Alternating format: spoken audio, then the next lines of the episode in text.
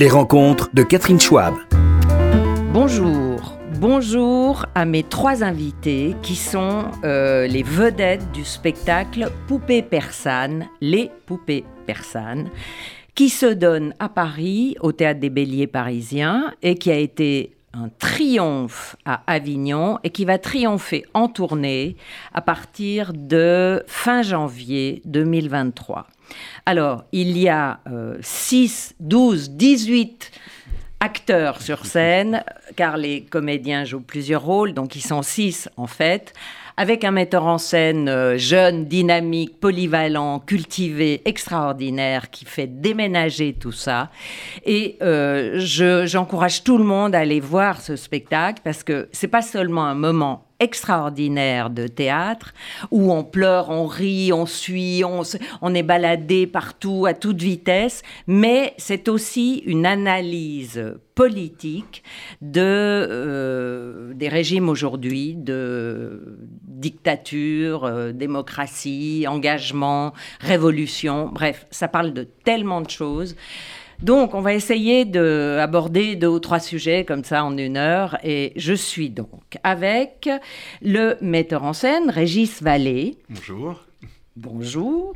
Et euh, les deux auteurs de deux auteurs. Euh, vous, avez deux auteurs ou un auteur? Alors un auteur sur les poupées persanes. oui, je sais que vous écrivez avec euh, Aïda. Alors l'auteur des poupées persanes, Aïda Ashgarzadeh ou Asgarzadeh? Asgarzadeh, oui. Asgarzadeh. Aïda Asgarzadeh. Il faut vraiment se souvenir de ce nom parce que c'est vraiment une plume en or. Et euh, vous avez travaillé euh, avec Kamel Isker, qui ici est acteur. Exactement. Vous n'êtes pas co-auteur, mais vous avez travaillé ensemble. On a, on a, déjà travaillé ensemble. Voilà, une question qui, qui, qui peut s'imposer tout de suite. Euh, comment se fait-il que souvent, d'ailleurs, Régis Vallée, pareil, vous écrivez à deux alors que comme journaliste, euh, on est férocement individualiste et solitaire.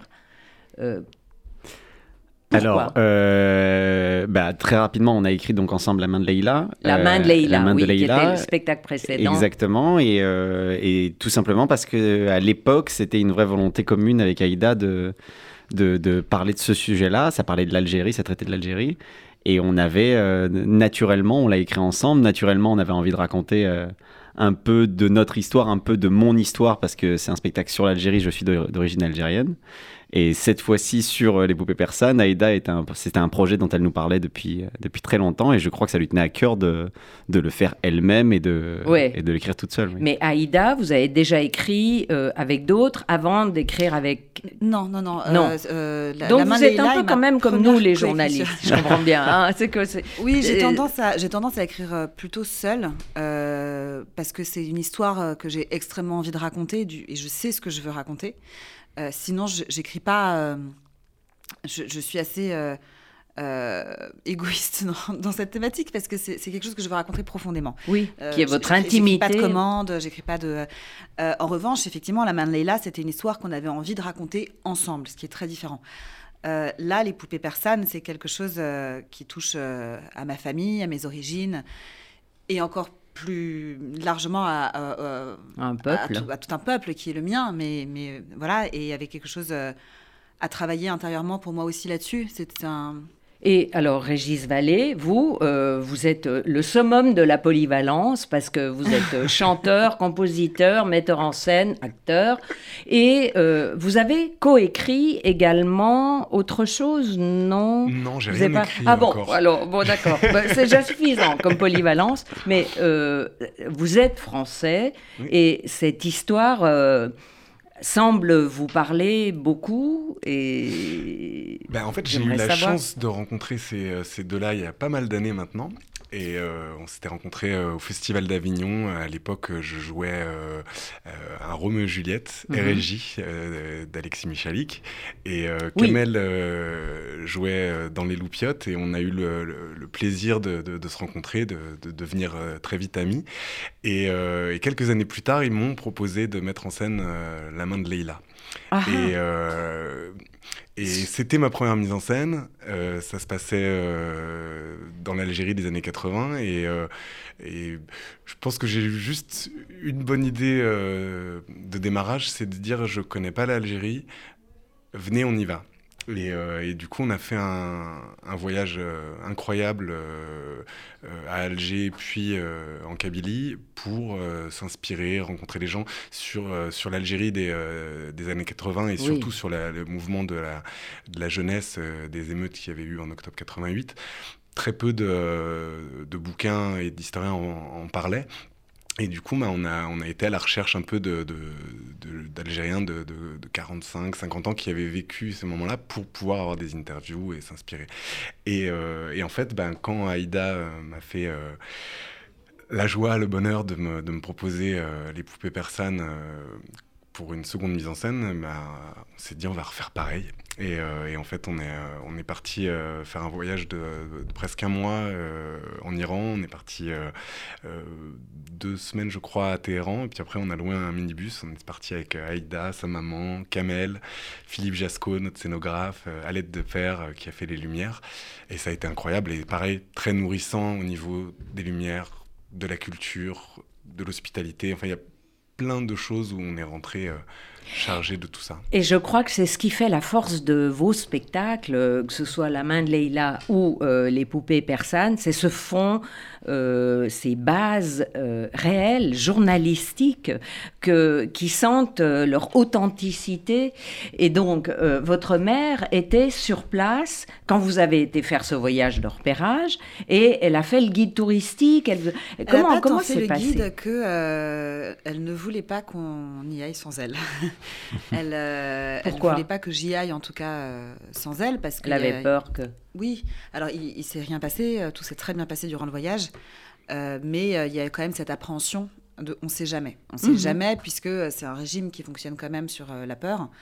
donc ils peuvent ne rien faire, comme si s'ils veulent trouver quelque chose à redire, ils trouveront, quoi qu'il arrive. Mhm. Et elle était bien plus rassurée d'être là que pas là et aussi euh, parce bah qu'elle a l'impression qu'elle sait gérer euh, l'ambiguïté bah, des étonnant parce qu'elle elle est partie à longtemps maintenant donc même elle quand elle revient en Iran elle a l'impression de ne plus connaître le pays. Tout a changé. Tous les noms de rues ont changé. Toute mmh.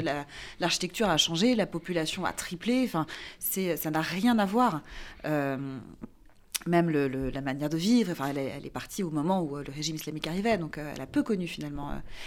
Et, même si elle a du mal à, reconnaître exactement euh, le, pays qu'elle a laissé, il y a quand même quelque chose de l'ordre de c'est chez moi mhm. et de euh, j'ai pas peur. Elle a pas peur. Et ça, je trouve ça fou d'ailleurs parce que hier j'ai vu un film qui s'appelle Les Nuits de Mahachad, euh, qui est un film iranien, mm. et la, le, rôle principal est une journaliste, donc. Mhm. et elle n'a pas peur. C'est-à-dire qu'elle se retrouve face à des gens très impressionnants, qui sont la loi, qui sont l'autorité, euh, moi, plein de fois dans le film, je me suis dit genre, oh, mais faut pas dire ça, faut, faut faire ci, faut faire ça. Et non, en fait, non, il y a une forme de rébellion. Et ma mère, je l'ai vu faire pareil. Par exemple, le voile, il faut le porter. On le met un peu nonchalamment parfois sur les cheveux, ça passe. Bon, en fonction des, des moments, on va nous dire plus ou moins de le remettre bien, etc. Et euh, un, jour, puis ma, mère est une dame, euh, c'est une jeune femme, quoi. Et son voile tombait un peu. Et il y a un, homme d'une trentaine d'années qui lui dit Madame, euh, remettez bien votre voile. Et là, elle l'a regardé et, c'est parti en deux secondes. Elle lui a fait bah, Toi, t'as qu'à détourner tes yeux. mais je pourrais être ta mère en fait. Qu'est-ce que ben oui, blanc-bec. Ouais, et, euh, et elle a ça. Elle l'a moins en France, mais là-bas, elle l'a. Elle a un truc contestataire qui est là, quoi qu'il arrive. Et je pense que ça la rassurait de savoir qu'elle serait là avec nous et que s'il y avait un problème, elle agirait et qu'elle sentait euh, véritablement le moment où ça risquait de déraper et de s'aggraver, ou euh, le moment où son autorité naturelle euh, aurait le dessus. Et moi qui suis aussi allée en Iran il y a 5-6 ans, j'ai constaté cette force des femmes qui ont pas peur. Et tout simplement, alors que c'est les plus menacés pour tout et rien, euh, pour leurs propos aussi bien que pour un bout de voix, un bout de cheveux et tout. Elles ont euh, cette sorte de d'intrépidité. Mais, oui, mais elles ont raison parce que je pense que c'est la seule manière en fait de réussir à, lutter. À... Et Alors, justement, est-ce que vous avez eu quand même euh, des mésaventures, des, des passes d'Aran qui vous ont posé la question, mais que faites-vous là euh, Pourquoi euh, ces questions? On, a eu, un moment, on est allé visiter comment une, une, ancienne prison qui était en activité sous le chat. Oui. Et que le régime actuel fait a transformé une sorte de, de, de, musée Grévin euh, de l'horreur pour montrer à quel point c'était euh, c'était pas bien sous le chat. Et, euh, et du coup, et du coup bah, on, a, on, a, on a visité ça, on, on s'était donné des pas des fausses identités, mais, euh, mais, mais c'est vrai que, que, là-bas, on, s'était dit, il faut pas qu'on dise qu'on est là pour, euh, pour créer un spectacle. Donc, euh, donc voilà, on avait, moi j'étais prof d'allemand, c'était chacun donné des raisons. Ah, vous n'étiez pas acteur Voilà, on venait pas en tant qu'acteur, on venait en tant que touriste. Et, et donc dans cette prison, c'est vrai que personnellement, j'ai fait beaucoup de photos parce qu'il y avait énormément de, de, photos de, prisonniers de l'époque qui tapaient pile poil dans, notre, dans, notre, dans, la, dans la période qui nous intéressait. Donc pour toutes les coiffures, les moustaches, les, les, tenues, c'était, c'était intéressant. Oui, les contre-jours. On a aussi des scènes qui se passent dans des prisons. Donc voilà, on a. Et, euh, et oui, on a eu euh, un moment où euh, effectivement le guide s'est un peu renseigné sur euh, qui était Aïda euh, et, c'est vrai qu'on se dit ah oui, il faut, faut qu'on fasse euh, faut on reste pas trop longtemps. attention. Mais sinon, c'est vrai que là-bas, on a été accueillis mais magnifiquement bien partout et, et toute la population a été souriante, avenante et dès qu'on était français, c'était c'était ah des, des, des, Français ici. Et ça dépend en fait des périodes. Euh, et c'est un peu aléatoire parce que je me souviens d'être déjà allé en Iran et d'avoir des contrôles, euh, mais des barrages, euh, à, pas à chaque coin de rue, mais quand même extrêmement régulièrement, où on vérifiait ce qui, y avait dans la voiture, si, comment étaient habillés les gens, quels étaient les liens entre les gens, s'il y avait de l'alcool ou pas, puisque l'alcool est interdit. et voilà, plus il était tard, plus il y avait de barrages. Et là, quand nous, on y a été, on n'avait aucun. Donc ça dépend vraiment des, périodes. Là, mm-hmm. quand nous, on y a été, c'était une période très très détendu, on va dire euh, très. Euh, Mais alors, quand ils sont renseignés sur qui vous étiez, euh, ils ont découvert que vous étiez actrice, auteur, Non, non, pas du tout, pas du tout. Non, bah, enfin moi, moi en, en, Iran, je suis personne, mais c'était plus le nom de famille qui. oui. Qui, qui mais ils ont Internet comme tout le monde. Quand on tape. Oui, bien sûr, mais là, il n'y avait pas le temps. Et puis, en fait, être actrice, c'est pas un problème. Ah. C'est pas, c'est pas tant. Bon, après, peut-être que si ils repèrent euh, des spectacles euh, qui ont été joués, etc. Euh, ça peut ne pas leur plaire, mais, mais bon, là, c'était... Ils ont découvert quand même que... ils ont reconnu le nom de famille. Aïda Skarzadeh est actrice. Euh, je, ne suis pas sûre qu'ils aient le temps d'aller jusque-là. Non, non. c'était. Non, et puis, et puis euh, nous, on y a été quand même, euh, comme dit Régis, déjà pour découvrir le pays. Alors, nous, étant proches d'Aïda, c'était déjà une, une, forte émotion que de découvrir ce pays, sa famille. alors, oui, après, on est, on est forcément au milieu de, de choses qu'on savait, c'est-à-dire sur les interdits. Les, vous Mais par exemple, vous, Kamel Lisker, en tant que avec un nom algérien, euh, est-ce que vous, avez été regardé de travers euh Alors moi, je vais vous dire, j'ai eu la chance de beaucoup voyager. Et je pense que l'Iran est dans mon top 3 des plus beaux pays que j'ai fait et de l'un de mes plus beaux séjours que j'ai fait. C'est-à-dire que je, tiens à préciser à quel point euh, je pense que c'est commun à beaucoup de peuples, ça me fait frisson de le dire, beaucoup de peuples opprimés, c'est-à-dire qu'il y a une espèce de solidarité. Et il y a un côté, vous savez quoi, on est tous dans la même galère. Mhm. Alors, on va essayer d'être ensemble. Et moi, je l'ai ressenti très fort. Il y a un truc qui est très étonnant, c'est qu'on se fait au code de ces interdits. C'est-à-dire qu'on a eu à un moment donné, je sais plus, Aïda, dans quelle ville on se baladait, tu sais, où euh, il y avait de la danse, ou sur une place publique, ils dansaient et ils jouaient de la musique. Et à un moment donné, il y a quelqu'un qui, euh, sous le pont, et on entend des, des, des, jeunes se mettre à siffler. Ça voulait juste dire que la police arrivait, ça veut juste dire que on s'éparpille. Et, eh ben, ils vont aller sur 200 euh, mètres plus loin, refaire euh, une autre danse. Et en gros, ils ont toujours peur qu'il y ait une. Euh, comment dire que ça, que ça finisse en. en émeute en, Non, quelque chose qui devient un peu trop festif, on va oui. dire. Ah. Et, et, à côté de ça, un peuple d'un accueil incroyable, un, un pays d'une beauté phénoménale. Et j'avais presque honte je pense faire partie de ces gens-là qui ne connaissaient pas l'Iran et qui n'avaient que l'Iran, euh, vous savez, dans ce qu'on entend parler euh, dans les infos. Oui, oui. C'est-à-dire les, femmes voilées, la politique. À l'époque, c'était Trump qui était aux États-Unis, donc il y avait cette espèce de, de, de, petit conflit avec l'Iran. Et, et, et c'est vrai qu'on on n'était pas étonné parce qu'on était au courant des interdits. On arrive à l'hôtel, il vérifie bien que les hommes sont bien avec les hommes, les femmes avec les femmes, parce que tant qu'on n'est pas marié, il faut surtout pas mélanger tout ça. Et, à côté de ça, j'ai passé un séjour euh, au-delà de ces, ces, ces, ces, choses très codées et très difficiles à vivre au quotidien. Nous, on n'y a été que, que deux ou trois semaines. Mhm c'est, ça reste un souvenir euh, euh, magnifique, vraiment. Je crois que je vous avais raconté cette anecdote quand vous étiez venu nous voir au, théâtre, mais vous vous souvenez de cette, cette fois où, je crois que c'était à Ispahan ou à Shiraz, où euh, on cherchait notre route et, et, on a demandé à un commerçant, mais on cherche tel endroit, on doit rentrer là. C'était à l'autre bout de la ville. Et d'un coup, on le regarde, il fait, mais c'est par là, mais c'est, c'est une demi-heure, trois quarts d'heure à pied là. On, devait retrouver ma mère et on s'était euh, trompé de route. On s'était perdu. Et là, d'un coup, ni une ni deux, il se retourne, il ferme son rideau de fer, il fait venez. Il fait quoi? Et il laisse son magasin et tout le monde dans la voiture. On était, euh, on était pas mal, on était trop dans, la voiture. Et on se retrouve dans la voiture, on dit mais c'est pas possible, il laisse son commerce et il nous accompagne à l'autre bout de la ville. Et là on descend, on dit mais euh, on vous doit quelque chose. Et vraiment avec une fierté on dit mais il était presque ça va pas, ça va pas. Vous direz en France que, les Iraniens sont est un peuple gentil. Voilà, c'est ça résume plein de choses. Oui, ça résume tout. C'est vrai cette sorte de spontanéité du cœur mm. euh, et cette générosité qui est vraiment intrinsèque, innée, qui fait partie de la nature. Euh, c'est à ne rien comprendre euh, comment un tel peuple a pu enfanter, générer des mollahs aussi impitoyables. C'est vraiment une chose euh, que n'importe qui va en Iran ne comprend pas.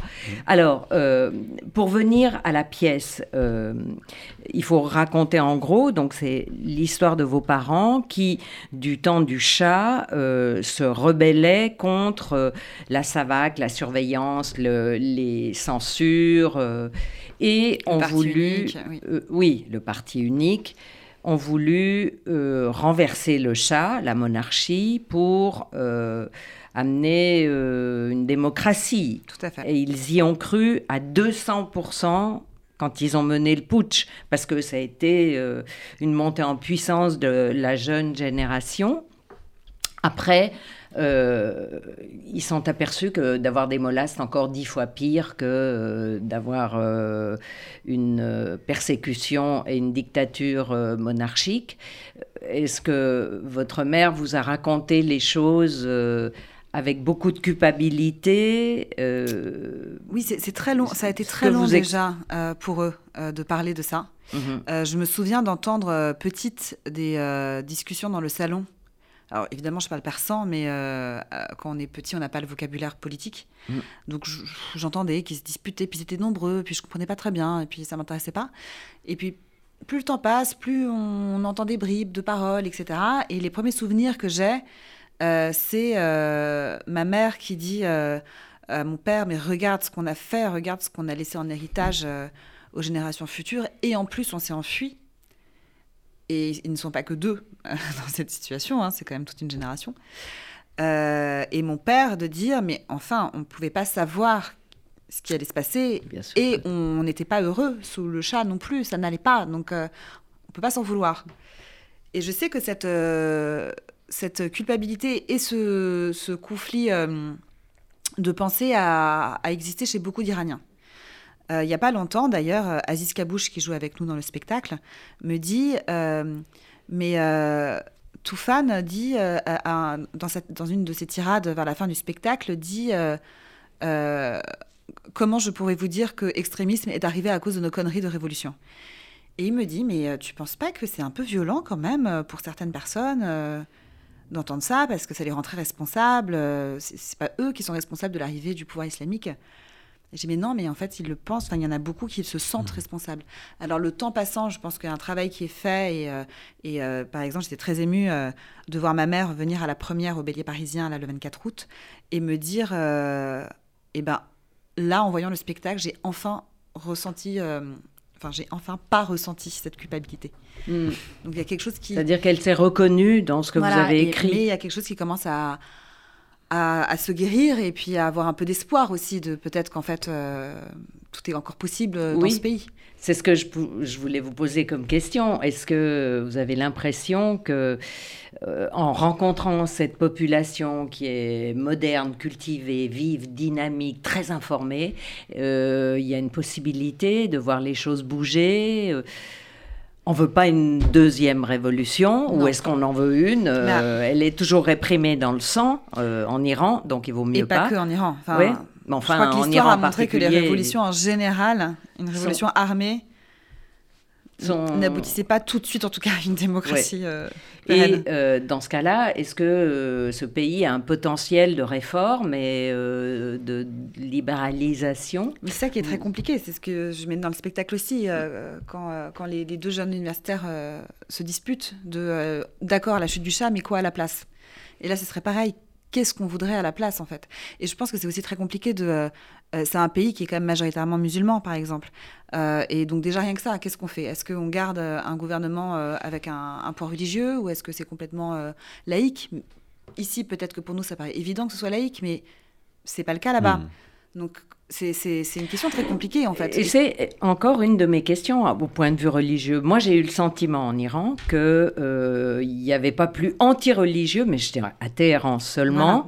Euh, à Téhéran, les gens sont dégoûtés de la religion, ils n'ont plus envie d'entendre, ils ne sont même plus croyants, euh, ils ne veulent pas pratiquer. La, jeunesse est, très oui. désabusée. En Et vous, vous avez rencontré au sein du pays, à l'intérieur, des gens qui étaient encore très religieux, croyants, mystiques même? Oui, dans les campagnes, dans, euh, enfin, oui, qui sont quand importantes. Quand on sort des très grandes villes, euh, oui, oui, puis même dans les grandes villes, en fait, euh, il y a quand même. mais, mais en même temps, on est, moi, bêtement, ça, ça, rejoint ce que Kamel disait de notre honte de ne pas connaître assez ce pays. J'y allais en, me demandant le séjour que j'allais vivre et je me disais, on va se retrouver dans une ambiance Corée du Nord ou je ne sais pas. Et, et on y allait en plein ramadan euh, au mois de mai. Et, euh, oh, et, euh, et, au final, quand on a pris notre minibus avec le guide, etc., on se retrouvait dans des petits villages euh, à la sortie des mosquées, euh, juste après la, prière du midi, à, faire des pique-niques à la feta et au pastèque. Et d'un coup, on se disait, on était là, et les gens nous disaient bon appétit. enfin, il y avait quelque chose d'où, euh, où même dans les, petits villages, ou même avec les gens qui, qui en tout cas, allaient à la, prière, il y avait il y avait un, une tolérance. la, différence, ah, une tolérance. C'est même plus une tolérance. Enfin, moi, je, pour le coup, là, moi, je peux en parler d'origine algérienne où euh, Aïda dit exactement euh, le vrai sujet, c'est la religion, euh, ça dépend en fait des peuples. En Algérie, il y a cinq appels à la prière, les gens sont majoritairement croyants, sauf que c'est pas une république islamique. Et automatiquement, ça, ça, change beaucoup de choses. Il y a effectivement le mot de dégoût, il y a un dégoût de la religion, mais là, moi, quand je me retrouve avec une pastèque à la sortie d'une mosquée, pendant le ramadan euh, et que tout le monde mange et que je dis à Aïda non mais on est sérieux c'est le ramadan et que on voit les gens euh, c'est même plus de la tolérance c'est carrément il n'y a plus de problème c'est que c'est c'est c'est très euh, c'est paradoxal. C'est à dire que à la fois c'est un pays extrêmement croyant il y a, il y a les prières et tout ça mais on a une sensation qu'il y a un respect aussi sans doute du dégoût des jeunes. C'est à dire qu'on accepte que évidemment que vous en avez marre. Évidemment regardez la gestion de tout ça donc, en tout cas, moi, c'est comme ça que je l'ai ressenti, c'est que, pour le coup, en tant que musulman, je me disais, mais c'est quand même hallucinant de voir. Parce que vous ne vous autorisez pas ça en Algérie, si jamais vous, ah bah, allez, là-bas pendant le ramadan. Clairement, en Algérie, je pense que ça ne vient même pas à l'esprit de se retrouver avec euh, quatre pastèques euh, ah non, mais, euh, à midi. C'est illégal. Enfin, je précise quand même, hein, même en Iran, on n'a on pas le droit de manger à la vue euh, enfin, déjà, on est à préciser, que, déjà. À préciser que cette scène, c'était vraiment dans un village euh, vraiment. Euh, mais ce qui est drôle, c'est que c'est notre guide qui a quand même. oui, lui-même. Et puis ah nous, on n'avait pas compris. On, ah, s'est assis, guide, machin, et puis on entend un, chant, et puis on fait Ah, mais c'est la mosquée en fait devant nous. D'accord, pas de problème. et, et, en Algérie, ce serait pas possible. Ce serait possible. Et je pense d'ailleurs qu'il y aurait un. Un, si on voit que c'est des touristes, il n'y a pas de problème, bien évidemment. Mais je pense que ça ferait euh, sourciller, quoi. Ça, on se dirait, tiens, euh, mm. bah, allez autre part. Alors que vous n'avez pas senti ça là-bas Ah, mais jamais. J'ai même senti un, un, peuple, vous savez, on est bloqué, il y a les VPN, on ne peut pas aller sur les applications mhm. Facebook et tout ça, mais j'ai ressenti paradoxalement un peuple très occidentalisé dans les mœurs. C'est-à-dire qu'il y a cette espèce de rébellion et de volonté d'être, euh, je dis si je me trompe pas, mais contre, contre ce, cette gestion, cet état, et qu'il y, y a quelque chose de... Aïda m'avait raconté euh, le, sur l'opération du, du, nez où en fait ah les femmes sont voilées et elles se font la cicatrice parce que c'est leur seul moyen. Qu'est-ce que je trouve ça fort, courageux, beau, magnifique de voir des femmes qui se rebellent. Tu nous laisses ça comme liberté? Eh ben tiens, on va te mettre une cicatrice là pour te montrer que c'est en ça où ce peuple est assez incroyable, c'est que... Oui, en fait, tout le péché de frivolité, elles l'affichent parce qu'elles se font opérer le nez, elles trouvent toutes qu'elles ont le nez trop large, et alors elles mettent le gros pansement. Mais oui, mais il y en a même qui ne se font pas opérer et qui mettent juste le pansement. ah, juste pour euh, faire croire que je me suis fait opérer le nez. Voilà, et, que je, je, suis et je t'emmerde les mollahs. Voilà. Oui. Ou, euh, au début, je comprenais pas. J'étais là, mais maman, qu'est-ce qu'elles ont à se maquiller comme ça? Parce que elle, euh, elle, euh, donc, le, tour de crayon autour du contour de bouche euh, était toujours extrêmement exagéré. C'est-à-dire que c'était vraiment mmh. à chaque fois 1 à 2 mm au-dessus de la lèvre. Et moi, j'étais là, mais qu'est-ce que c'est que cette mode immonde? Et, en fait, on m'explique que bah non, c'est justement pour.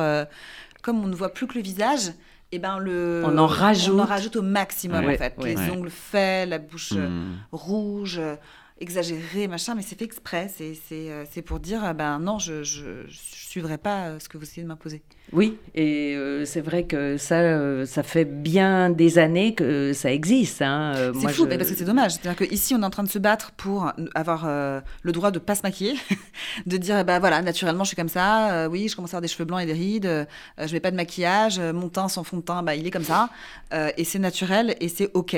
Nous, ici, on essaie de se battre pour ça. À l'inverse, en Iran, elle, euh, se maquiller est un moyen de protestation. Oui, exactement, exactement. Mm. Et alors, euh, est-ce que, euh, encore dans la politique, mais vous avez un point de vue sur les sanctions américaines Est-ce qu'il faut arrêter ça Est-ce que puis après on passera à l'aspect. Le point de vue, il est très compliqué dans le sens où en fait les gens qui pâtissent vraiment de ces sanctions, c'est le peuple iranien. Et là, en ce moment, l'inflation est à un point paroxysmique. Mhm. Euh, les gens sont vraiment en très, très grande difficulté de, pour travailler, pour... Euh, c'est un pays qui a extrêmement régressé financièrement. Euh, et, et j'y ai peu été, mais de, de, voyage en voyage, je vois à quel point ça s'effondre. Et ça, c'est le peuple qui mange, en fait. C'est avant tout le peuple. Euh, donc, je suis pas sûre que ce soit la meilleure solution. Alors, quelle serait la bonne? Je ne sais pas.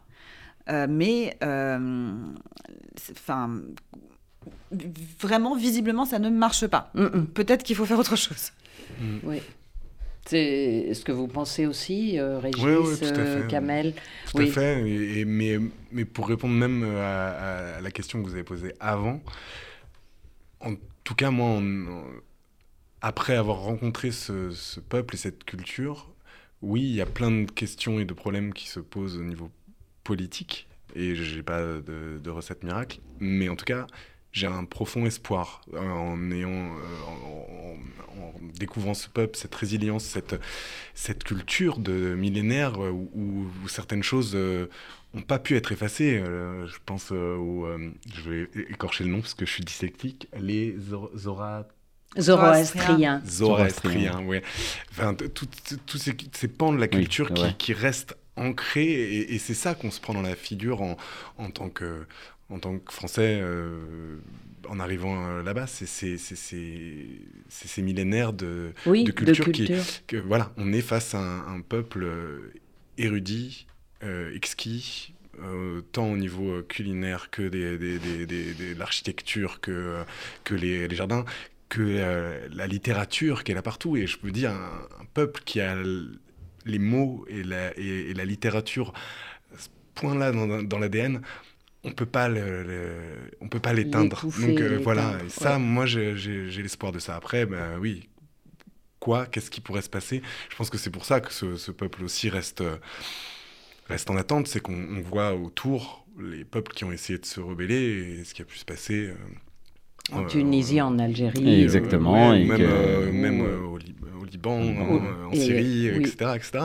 Et pour le coup, quand on arrive en Iran, c'est étonnant de voir à quel point tout l'intérieur le, du pays, les infrastructures, c'est d'une richesse incroyable. C'est tout est dans un état euh, parfait. Mm-hmm. Mm, c'est assez étonnant quand on, quand on voit à quel point l'embargo et tout ça, ça, ça, étouffe tout. Malgré tout, c'est propre, c'est beau. C'est donc il y a quelque chose où je, me dis c'est pas possible, il faut qu'il se passe quelque chose. Euh. Il y a une incongruité en effet.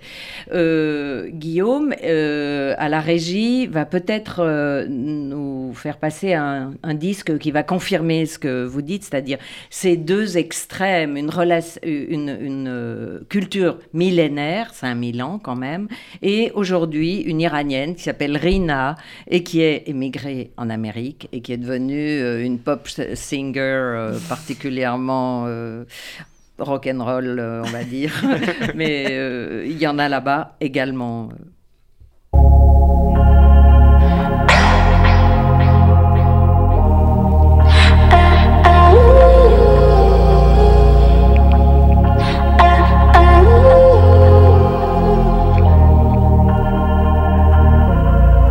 Din sa du me t'haro Po më vjen me thonë largo Po pa ty s'muj me jetu.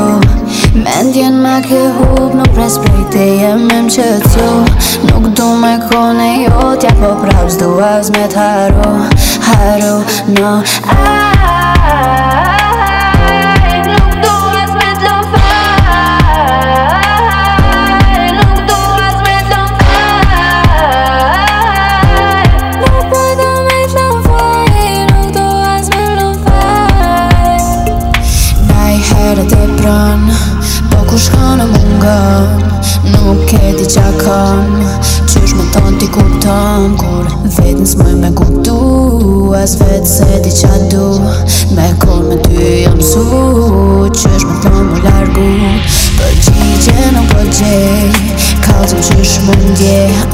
the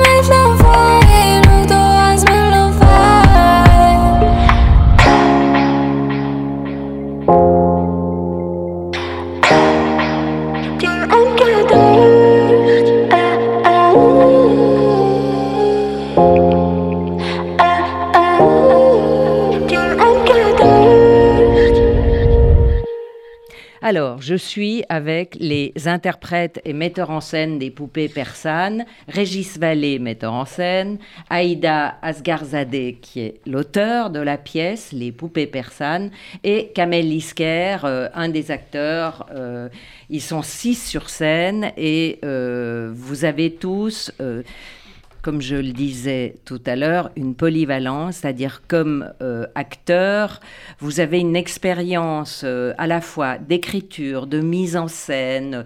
Pour Kamel, match d'improvisation, c'est comme ça que vous avez commencé. Pour Régis Vallée, vous étiez avec euh, Alexis Michalik pendant six spectacles. Et Aïda, vous avez écrit sur l'Algérie et fait des one-woman shows déjà. Euh, avant de. Non Alors le One Woman, non. non pas One Woman Show. Ah, j'ai raté ça. Moi aussi, je l'ai pas vu. J'ai écrit, j'ai écrit plusieurs spectacles euh, avant les poupées persanes, oui. Oui, bon, alors. On va parler de match d'improvisation qui m'intéresse à Kamel euh, Isker. Vous avez, euh, vous êtes rentré par le théâtre à travers euh, ce biais. Exactement. C'est comment improviser sur c'est comme j'ai fait des matchs d'improvisation comme on fait du, du, foot ou du basket c'est-à-dire que j'habitais il faut parler il faut dire quelque chose Exactement, on vous donne un thème et euh, vous avez euh, une minute trente de concertation avec son équipe. Il y a un capitaine d'équipe et on joue contre une autre équipe et puis il y a des arbitres et, euh, et on se lance dans le bain. Il n'y a rien de mieux pour un adolescent ou, ou un préadolescent pour la parole, pour la communication, pour euh, on est à l'âge où on, exactement on s'extériorise, où on découvre sa personnalité, euh, son identité, et, euh, et, puis oh dis donc je suis capable de faire rire, oh waouh on Parce me regarde. Parce que le but c'était ça, c'est toujours. le but n'est pas de faire rire, le but est de est d'être le plus créatif sur un thème. Le, Ce serait quoi comme thème par exemple? Ah, ça pouvait être dispute de couple et en Espagne. Et donc du coup, j'ai découvert en fait le, dans l'improvisation quelque chose que je retrouve encore aujourd'hui tous les soirs. C'est, euh, moi je compare toujours le théâtre au sport mhm. constamment et c'est un vrai travail d'équipe et dès que quelqu'un improvisé et on sentait que là il était plus du tout inspiré, il y a toujours un copain qui arrivait pour dire par exemple euh, euh, haut les mains, ceci est un hold-up. Ah ok, et donc on est obligé de jouer le jeu et en gros il relance l'histoire constamment. Et c'est ce qui nous arrive nous tous les soirs. Alors on fait plus d'improvisation aujourd'hui, c'est comme ça que j'ai commencé. Mais aujourd'hui, dès qu'on a une, une petite galère ou de rythme ou de texte, il y aura toujours quelqu'un pour, euh, pour, pour nous Et par exemple, dans les poupées persanes, ça arrive? Non, dans les poupées persanes, euh, alors on a un peu plus de métier aujourd'hui. donc euh, on, on, on, fait ce métier depuis une bonne quinzaine d'années maintenant. il, nous arrive de, de, de peut-être, je devrais pas le dire devant le metteur en scène, peut-être avoir des moments où on sent des baisses de rythme et donc du coup on re-rythme mais on est six donc on ressent les choses comme ça. Mais il n'y a pas d'improvisation mais ce qui est euh, très difficile dans ce spectacle, c'est que vous sautez d'une époque à l'autre. Et Dieu sait si elles sont opposées, ces époques. Les années 70 en Iran, du temps du chat, les années 2000 euh, à Avoriaz, euh, bon, en France, et puis entre deux, toutes les, les emprisonnements après la Révolution, après 79. La Révolution a eu lieu en 79. Donc, sans arrêt, le rythme change. Et là, bravo Régis Vallée, parce que vous avez, je pense, euh, quand même donné le tempo. Mais, bravo, bravo aux six qui défendent ça euh, magistralement. Ah oui. C'est euh, c'est de la jonglerie, c'est c'est très physique, d'autant plus qu'on s'imagine ça au Festival d'Avignon à jouer des personnages en station de ski à Avoria, en, moon boots et en anorak de, de, ski. Non, vraiment, des fois, je les voyais à la fin de la représentation en nage. Mais je les ai vus en nage euh, à la fin de la présentation à Paris. Il faisait 30 degrés dans la euh, salle. et avec vrai même temps, c'est, euh, enfin, je suis moi-même acteur et, et, je sais ce que c'est que, que de défendre un, un spectacle chaque soir. Alors, euh, euh, justement, vous avez été acteur pour Michalik euh, mhm. plusieurs fois, et puis là, maintenant, vous êtes metteur en scène. Vous avez des frustrations parfois quand vous les voyez jubiler sur scène Ah non, j'ai envie, j'ai envie de monter avec eux sur scène. J'aimerais, j'aimerais que Aïda rajoute des personnages pour que je puisse en incarner avec eux.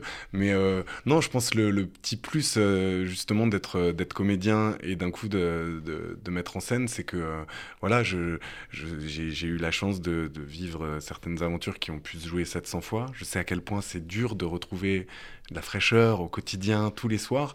Et d'où l'importance euh, de défendre des, partitions euh, qui soient chouettes à jouer. Donc ça, bah, il y, a, y a Aïda qui a écrit un, parcours magnifique. Et puis après, bah, il y a aussi la, mise en scène qui vient se mêler à ça pour, pour que bah, eux, ils aient une une chorégraphie qui soit jouissive à défendre et que, et que chacun ait, euh, un truc euh, assez incroyable à défendre. Et euh, il n'y a pas de temps mort, c'est-à-dire qu'il ne s'arrête jamais, que ce soit en coulisses. Kamel parlait de, de, sport collectif, c'est ça, c'est-à-dire mhm. qu'il y a quelque chose de l'ordre de l'entraide où il ne cesse de, de, céder à qui à mettre une barbe ou à, ou à enfiler une chemise ou à, ou à dégrafer un, des moon boots. Enfin, il n'arrête jamais. Mhm. Et, euh, et, en ça, je pense que c'est assez euh, éreintant mais jubilatoire à, à faire chaque soir, quoi. Et euh, vous, par exemple, vous avez l'impression que euh, votre écriture est tombée pile ou il a fallu réaménager Aïda Asgarzadeh. Vous avez vu les, les gens s'approprier votre texte. Et là, euh, bah, on, on, le, on, le, redit, on le réécrit, non, quand on est acteur? Enfin, je sais pas. On réécrit, enfin, j'ai réécrit des passages plus par rapport à la réaction du public et à ce hmm. qui était transmis au public et qui marchait ou pas. Euh, en revanche, euh, de la part des acteurs, il y a eu très peu de, de, réécriture. Oui, euh, en tout cas, ce qui est très plaisant aussi avec cette équipe, c'est que chacun a fait le travail de. de, de parce qu'effectivement, avoir l'auteur avec soi, ça peut être facile de demander des changements pour que ça corresponde au mieux à notre manière de parler ou quoi. Et ils ont joué bien le jeu de en fait comprendre le personnage tel qu'il est écrit et de faire le travail euh, d'un acteur, en fait, de, mhm. se dire mais pourquoi il dit ça comme ça, etc.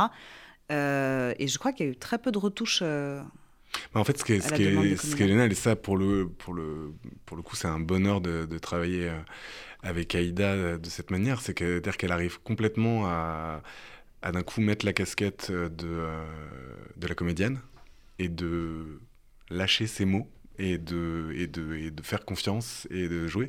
Et puis de temps en temps, à la fin d'une répétition, hop, elle reprenait la casquette de l'autrice et elle venait me dire euh, ça par contre, euh, je vais pas lâcher parce que oui, il y a eu des moments où on a dû retravailler euh, le texte pour le, bien de la fluidité mm-hmm. de la chorégraphie. C'est-à-dire qu'il y a des moments où je disais, bah, là on a tel acteur qui finit telle scène et qui enchaîne avec telle scène, on ne peut pas de temps mort, donc on va avoir besoin d'un petit supplément. Et ce qui a été, euh, ce qui a été un, bonheur, c'est qu'elle s'est toujours creusé la tête pour que ça ne soit pas gratuit, pour qu'on joue pas la montre et qu'il y ait toujours euh, de la matière et que ça soit justifié euh, dramaturgiquement. Et c'est ce qui est frappant, parce qu'il faut dire que ce spectacle, Les poupées persanes, ne dure que 1h35. Hein. Mhm. Et on a l'impression qu'on nous, raconte une histoire, enfin on n'a pas l'impression, on nous raconte véritablement une histoire qui s'est déroulée sur 50 ans, et avec euh, six comédiens qui en jouent 12 ou 13 ou 15, si je me rappelle bien, parce qu'il y a des petits rôles mhm. tertiaires qui sont encore là. C'est donc euh, une sorte de jeu de labyrinthe euh, vraiment euh, qu'il faut suivre et que on a envie d'aller revoir d'ailleurs parce que bien sûr ouais, ouais, ah ben, tout à fait. C'est toujours intéressant de revoir un spectacle un mois après parce que il a bougé ça a fluidifié on découvre mm. vraiment tout à coup un comédien surgir alors qu'il n'était pas évident dans les premières enfin je sais pas vous trouvez pas vous qui avez fait beaucoup de Michel et, puis, euh, et puis il y, a aussi le fait que euh, il faut qu'un spectacle rencontre sa salle. Oui, et ça. nous, on avait deux festivals d'Avignon dans les pattes où, où bah, forcément la lumière se doit d'être plus sommaire parce qu'on partage la scène avec plein de spectacles où il y a plein de, de, de, systèmes de climatisation où bah, du coup les comédiens doivent euh, vraiment élargir. Donc forcément en rencontrant d'un coup cet écrin euh, magnifique qu'est le théâtre des Béliers parisiens, d'un coup euh, bah, tout qui change. le rapport scène-salle est, très intime, du coup bah, le, temps comique n'est pas le même et tout ça c'est un bonheur de les voir peu à peu découvrir ce que, ce que cette salle permet de, de faire gagner au spectacle. Mm. Et est-ce que, Aïda euh, Asgarzadeh, est-ce que votre mère est venue plusieurs fois regarder le spectacle ou elle l'a vu qu'une fois? Non, elle avait vu la sortie de résidence qu'on avait faite euh, à Rueil-Malmaison euh, à la création du spectacle. Euh, et là, ils sont venus à la première à Paris. Après, on, avait on a joué qu'à Avignon, en fait, avant de jouer à Paris. Et, oui. et pour eux, c'est un peu compliqué de descendre dans le sud. Mais vous croyez qu'elle sera, elle aura envie eh ben, de C'est marrant, je me suis posé ça oui. comme question hier. Je me suis dit, mais euh, est-ce qu'ils vont revenir? Ils m'ont pas du tout dit qu'ils allaient revenir en fait. non, mais c'est quand même leur vie, c'est juste ben dingue. Oui, Moi, bizarre. Si je et même ma pour vous dire, à la première, donc euh, on, on, sort, évidemment, on a, on a des amis qui sont là, et puis on a nos producteurs, et puis puis je vois tout le monde euh, s'empresser autour de mes parents, à leur poser des questions, à leur parler. Etc. Moi, j'étais là, mais qu'est-ce qu'ils ont tous à parler avec mes parents? C'est extrêmement bizarre. C'est moi qui ai joué quand même. Et, non, mais en fait, ça, m'était sorti de la tête. Et puis à un moment, c'est David qui me dit, bah, c'est comme si vraiment tu, faisais tu voyais un biopic et que bah, la personne était là. Mm-hmm.